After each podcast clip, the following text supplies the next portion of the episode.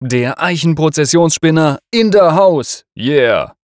Wenn dieser Beitrag erscheint, ist das Schlimmste für dieses Jahr vermutlich schon vorbei.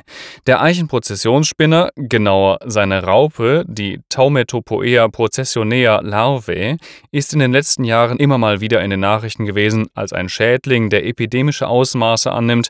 Und ein anderes Beispiel ist wie der Buchsbaumzünsler. In der Tat gibt es neben dem EPS noch weitere Raupen, die ähnliche Symptome hervorrufen, aber das führt für diesen Artikel dann doch zu weit. Ich verweise auf PubMed. Sogar vor der Ärztekammer Nordrhein waren letztes Jahr Eichen abgesperrt mit Flatterband wegen einer vermuteten Besiedlung, wobei ein 2-Meter-Radius um einen befallenen Baum eher Augenwischerei ist, aber dazu unten später mehr. Das Problem ist das allergische Potenzial und deshalb gibt es auch diesen Artikel. Denn obwohl die üblichen allergischen Manifestationen kutan sind, wie Papeln, Pusteln, Quaddeln etc., kann es auch zu Nebenwirkungen bis hin zu Pharyngitis und spastischer Bronchitis kommen. Da wären wir wieder im Themenkreis Intensiv- und Notfallmedizin.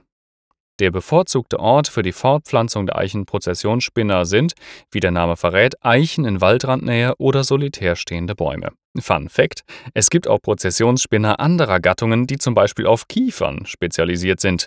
Im Zeitraum Juli bis August legt die erwachsene weibliche Motte 30 bis 300 Eier auf die kleinen Äste des ausgewählten Baums. Die Larven schlüpfen neun Monate später und ernähren sich so im Frühling April bis Mai an den frisch sprießenden Knospen und Blättern des Baums. Die Entwicklung der Larven dauert neun bis zwölf Wochen und umfasst sechs Stadien. Während der Entwicklungsschritte und tagsüber leben die Larven in ihren typischen seidig gesponnenen graubraunen Nestern in der Krone der Eichen.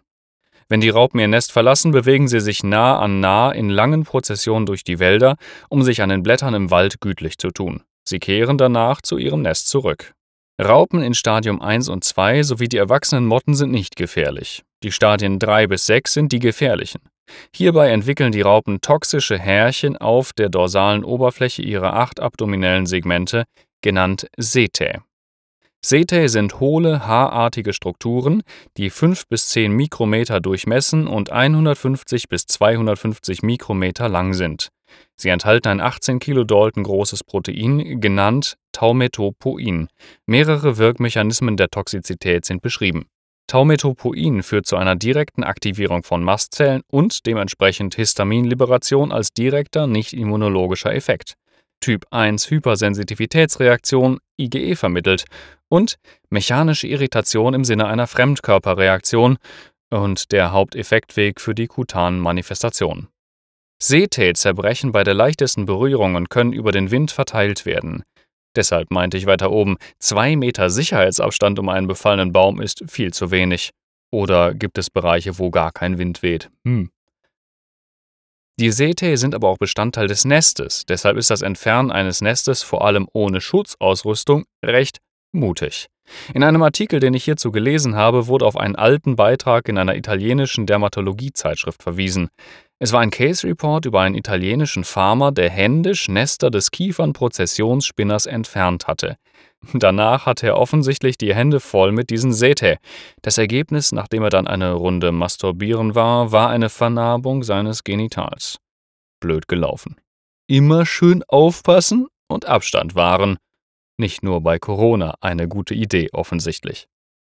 Der häufigste Manifestationsort ist die Haut und ausgeprägter Juckreiz ist eigentlich immer vorhanden. Sechs bis zehn Stunden nach Exposition folgt eine von zwei Reaktionen auf die Sete, die drei bis zehn Tage anhalten können. Solide Papeln mit mehr oder weniger Beteiligung von Urtikaria, das ist eher allergisch bedingt, oder Stecknadelkopfgroße Papeln, Pusteln und erythematöse Streifen, das wäre eher direkt toxisch bedingt. Schwerste Komplikationen treten bei besonders engem und massivem Kontakt mit den Härchen auf.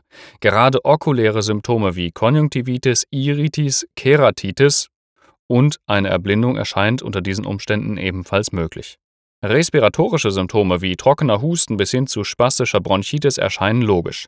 Anaphylaktische Reaktionen bis hin zum Schock sind äußerst selten, aber möglich. Die entsprechenden Links verlinke ich in meinem Beitrag auf meinem Blog.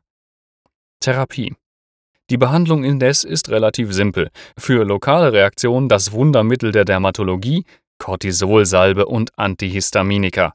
Für generalisierte Reaktionen dieselben Mittelchen intravenös und beim Schock Adrenalin intramuskulär 0,3 bis 0,5 Milligramm.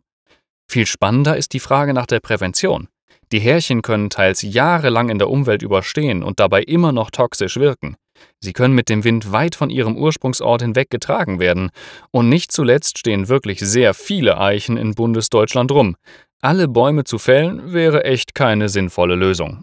Die Eradikationsmaßnahmen wie Leimringe um die Baumstämme oder Absaugen mit Spezialgerät hilft auch nur kurzfristig. Und niemals sollte man nach solchen Säuberungsaktionen, nun ja, masturbieren. Könnte nach hinten losgehen. Ausblick.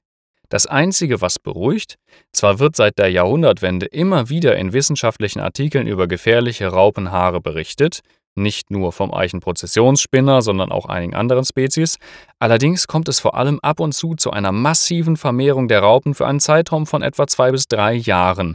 Danach nimmt die Population wieder ab. Das hat etwas mit Umwelteinflüssen zu tun, die wir auch kaum beeinflussen können. Temperaturen, Niederschlag, Nahrungsangebot für die Raupen, Zustand der Bäume etc. Es sei denn, wir sorgen dafür, dass es immer wärmer wird. Das ist ein anderes Problem. Wenn euch der Beitrag gefallen hat, freue ich mich über Kommentare oder Bewertungen und bis zum nächsten Mal. Tschö.